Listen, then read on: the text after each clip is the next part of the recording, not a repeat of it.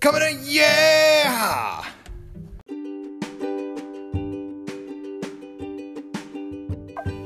Hello, and thanks for listening to the Moravian Church Without Walls podcast. I'm Justin. You're listening to the Daily Text series. And of course, we had our sound effect again at the beginning of the podcast, which signifies that we have a brand new guest reader on the podcast. And we're excited to have the Reverend Ginny Tobiasen, recently consecrated to presbyter in the Moravian Church and pastor of Home Moravian Church in Winston-Salem, North Carolina. Ginny is also a member of the Interprovincial Board of Communications. We're excited to have Ginny on as a guest reader for her first time. Thank you, Ginny.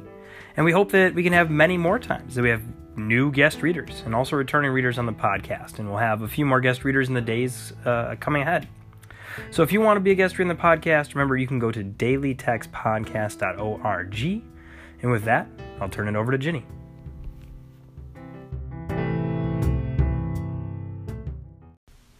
Today is Tuesday, November 27th. The Old Testament watchword comes from the book of Isaiah, chapter 58, verse 7. Share your bread with the hungry. And the doctrinal text from the New Testament is Hebrews 13:16.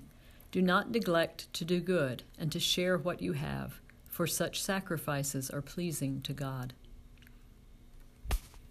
I confess I sometimes struggle with the biblical promise that God will feed the hungry.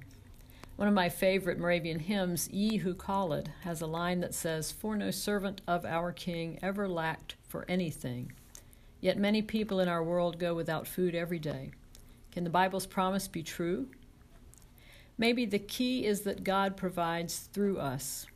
If we were all sharing, if we petitioned our world leaders to distribute resources justly, if God's people would also be God's hands, perhaps the promise could always be true.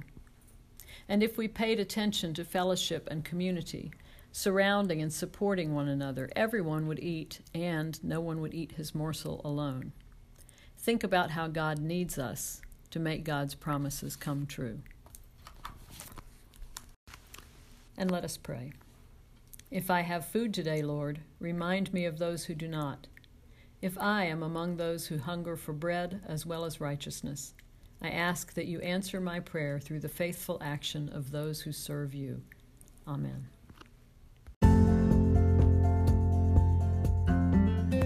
The 2018 Moravian Daily Text that you heard today is copyright IBOC Moravian Church in America 2017 and used with permission. If you want to order a copy of the Daily Text or just learn more or sign up for the Moravian Daily Text email, visit moravian.org. You're listening to MC 1457, The Lamb.